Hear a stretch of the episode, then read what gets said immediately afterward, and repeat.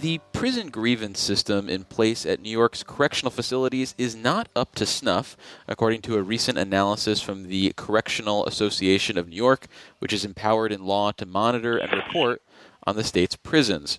To discuss the association's findings, we're joined by their executive director, Jennifer Scaife. Welcome back to the show, Jennifer.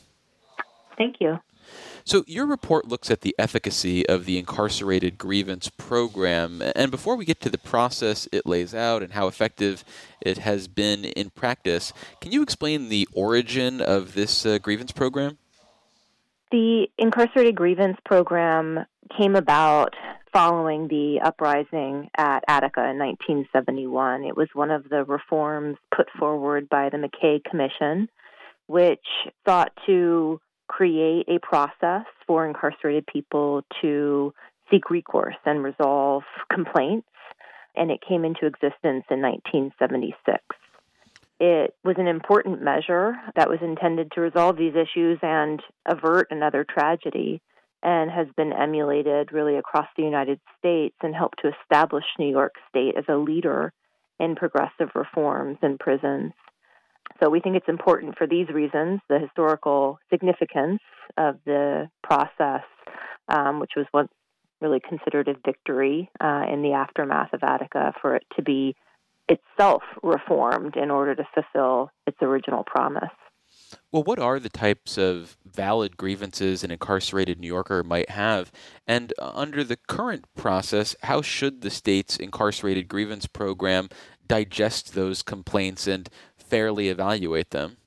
So, there are a number of things that incarcerated people can and do grieve about the conditions or entitlements of their incarceration. These include interactions with staff, medical care, access to services like programs, and perceptions of unfair disciplinary processes.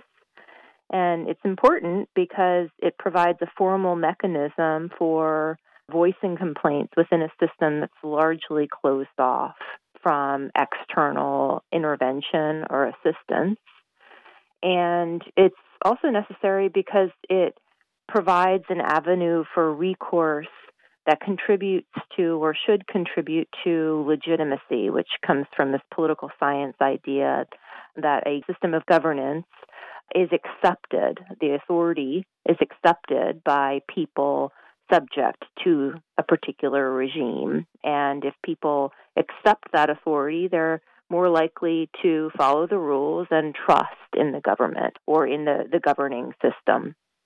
Um, and our report finds that overwhelmingly people in prison in New York uh, don't have confidence in the grievance process for resolving the issues that they bring to it, uh, which really calls into question and has serious implications for their trust in the Department of Corrections and Community Supervision.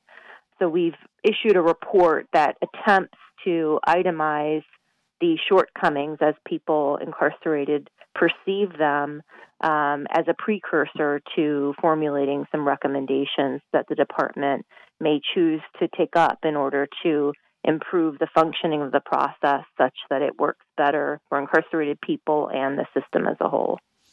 Well, can you kind of walk us through the process? So, let's say someone has a complaint about access to health care, for example. What is the system and the process supposed to do? And what are some of the shortcomings in that response that's in place right now? The incarcerated person has the right to file a grievance, and Directive 4040, which is a comprehensive directive issued by the department, sets forth a long list of procedures and parameters for the grievance process. And so uh, the first thing that is is supposed to happen is that the um, committee at the facility, which comprises staff and elected representatives of the incarcerated uh, population, review the grievance and can determine whether it raises an issue that, first of all, can be grieved. Not all issues can be grieved, in which case it would be dismissed. um, and then would classify it according to the type of grievance, which is spelled out in the directive. Certain grievances go straight to the facility superintendent. Other grievances require, for example, medical expertise and so need to be uh, escalated in that respect. And then others can be informally resolved, for example. So the incarcerated person could choose to, quote, sign off on a grievance and accept an informal resolution, which means that the grievance would stop at that point and not go forward in the process. Ultimately, if an incarcerated person does not agree with the outcome of the grievance at the local facility level, it can be advanced up to a central office review committee, which then um, reviews the grievance, the appeal, and issues a final determination. So that's in very broad strokes the way that the process is meant to work. And we have a number of findings in our full report um, which demonstrate that from the perspective of incarcerated people, um, that process uh, is deviated from kind of large and small ways all across the system. Well, yeah, I want to talk about the ways in which people might deviate and the human factor might cause problems, but are there structural problems that you've identified to the system that's in place right now? Well, I think that the biggest structural problem uh, that we've identified is that the system is widely used. So, um, most of our respondents to our survey reported having filed a grievance at some point during their incarceration, and DOC's own data supports this. During the first half of 2022, more than 10,000 grievances were filed, which represents one grievance per third of in, the incarcerated population. Um, so it's it's a heavily used system, and it's uh, it's a system that 80% of people who responded to our survey said that they um, at some point had abstained from using because they feared retaliation for doing so. Um, so while Directive 4040, which I mentioned earlier, prohibits retaliation or reprisals, the vast majority of people who responded to our survey said that the fear of retaliation serves as a discouraging factor in voicing their complaint to the administration. Um, and, you know, Directive 4040 also says that if an incarcerated person suspects that they have been retaliated against for filing a grievance, they may grieve. um, and so this is what we mean by by it being a, a system that structurally um, is is failing to resolve the concerns and and facilitate uh, effective conflict resolution and mediation uh, between incarcerated people and the prison administration because of of what people feel is such an overriding threat in terms of retaliation from staff. Another finding is that 87%, so even higher um, than than the the figure that I just cited, 87% of respondents to our survey uh, said that they felt that the grievance process made relationships between incarcerated people and staff worse.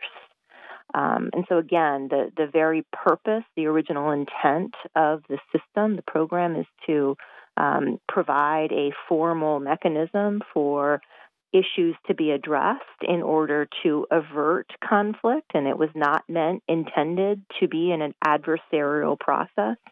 Um, and yet, the uh, vast majority of people, feel, incarcerated people, feel that grievances actually serve to erode relationships um, between between participants in the process.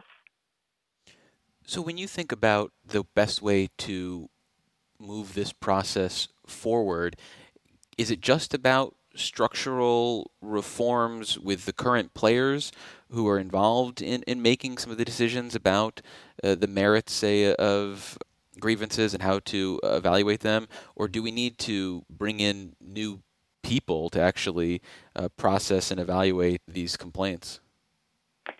Well, I think that that's a very insightful question, and we gathered a huge volume of recommendations and good ideas from the respondents to our survey, and and they're enumerated in part in the report itself.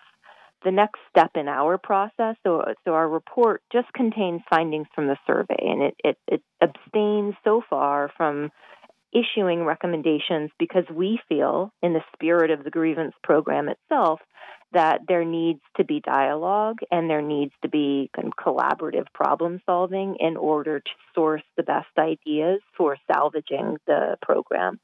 So, the next step in our process is to conduct a series of stakeholder sessions with DOCCS administrators, with incarcerated grievance representatives at facilities, and with external stakeholders and advocates who assist incarcerated individuals in litigating, for example, against the state.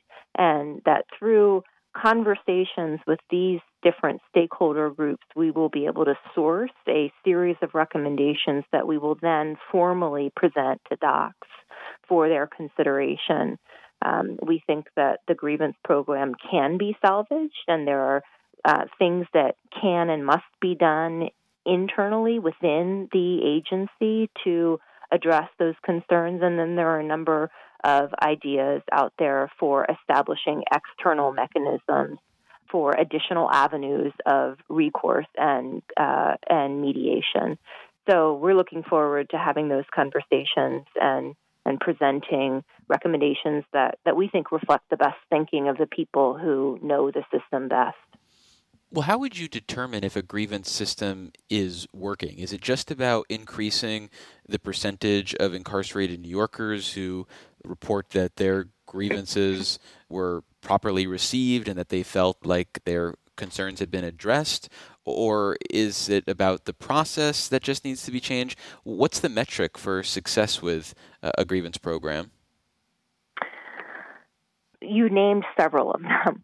One is that um, it does matter what happens with a grievance. Only about a third of grievances filed currently are found in favor or resolved in favor of the grievant. So that means that two thirds of people who file a grievance don't get a positive outcome as a result of their grievance, and they either must leave it there or choose to litigate another barometer, I think, for the successful uh, functioning of the program is a follow up survey. And after a series of, of recommendations and reforms are implemented, we would come back and ask some of the same questions and ask whether um, attitudes toward the participation in the grievance program had changed over time. Another really important element of a healthy grievance system is one in which people don't feel afraid to use it. And I think that this is the key finding from our report that troubles me the most um, is that the very system that was set up to help resolve issues before they become bigger issues people are discouraged from participating out of fear that something worse will happen to them than the issue that they are grieving about in the first place. And so I think that another um, barometer of success would be to um, assess whether the level of, of grievances increases if measures were undertaken to um, discourage retaliation and really hold bad actors accountable for making incarcerated people um, feel fearful of availing themselves of a mechanism um, that was set up for them to use. So the metrics you've described are completely from the perspective of the incarcerated New Yorkers. So is there a case to be made that you need to consider feedback from the staff at the prisons in order to gauge whether the grievance system is actually working? You're absolutely right. That is an important aspect of this work. And this report simply presents findings from a survey where we asked incarcerated people um, for their perspectives and their experiences. We are in the process, as in addition to um, working with the department to get their input on recommendations for improving the system Um, we're also looking at administrative data that the agency itself collects and um, makes public, and we will be releasing some of our analysis of that, those administrative data, um, which will present um, more nuance and context, we think, to the findings in our survey. Um, I would say that it's important, it's just as important for employees of the agency to have effective means of registering their own complaints with the agency with their employer um, and that they are supported in navigating conflicts that they're having with incarcerated people under their supervision. Um, so we don't think that this is um, an issue that's limited to um, incarcerated people in terms of the importance of the the functioning of the system. Um, but we do think that the overwhelming responses that we got to certain aspects um, of our survey in certain areas where we probed 80% of people being fearful of retaliation, 87% feeling um, that relationships um, between incarcerated people and staff have worsened, um, warrants further engagement by the agency and also provides an opportunity for the agency to, as you suggest, uh, if there are outdated perceptions or stereotypes that incarcerated people are bringing to the table. It's an opportunity for some good kind of public education and um, and public relations. Um, one of the findings in our report is that there there is uneven awareness of the system. Um, they a lot of incarcerated people don't understand how their representatives are elected. For example, they don't understand how um, what what issues are grievable, which are not. They don't understand whether they're able to file a federal lawsuit if if their grievance hasn't been resolved within the specified time frame. So these are all opportunities for uh, DOCCS, I think, to be proactive and to provide additional information. And, and as their response suggests, they they do make a lot of information available to the incarcerated population, but um, I think that there are opportunities to do more and to really kind of lean in to this process because it is uh, it has been celebrated as a model for the nation in terms of its historical role in averting another tragedy.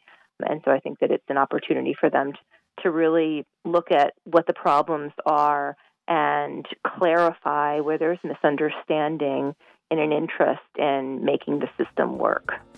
Well, we've been speaking with Jennifer Scaife. She's the executive director for the Correctional Association of New York. Jennifer, thank you so much for making the time. I really appreciate it. Thanks for your interest in this topic.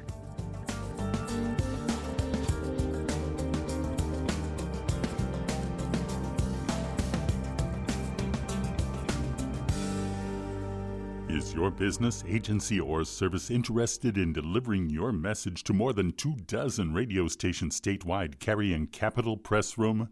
If so, visit capitolpressroom.org to contact our underwriting team.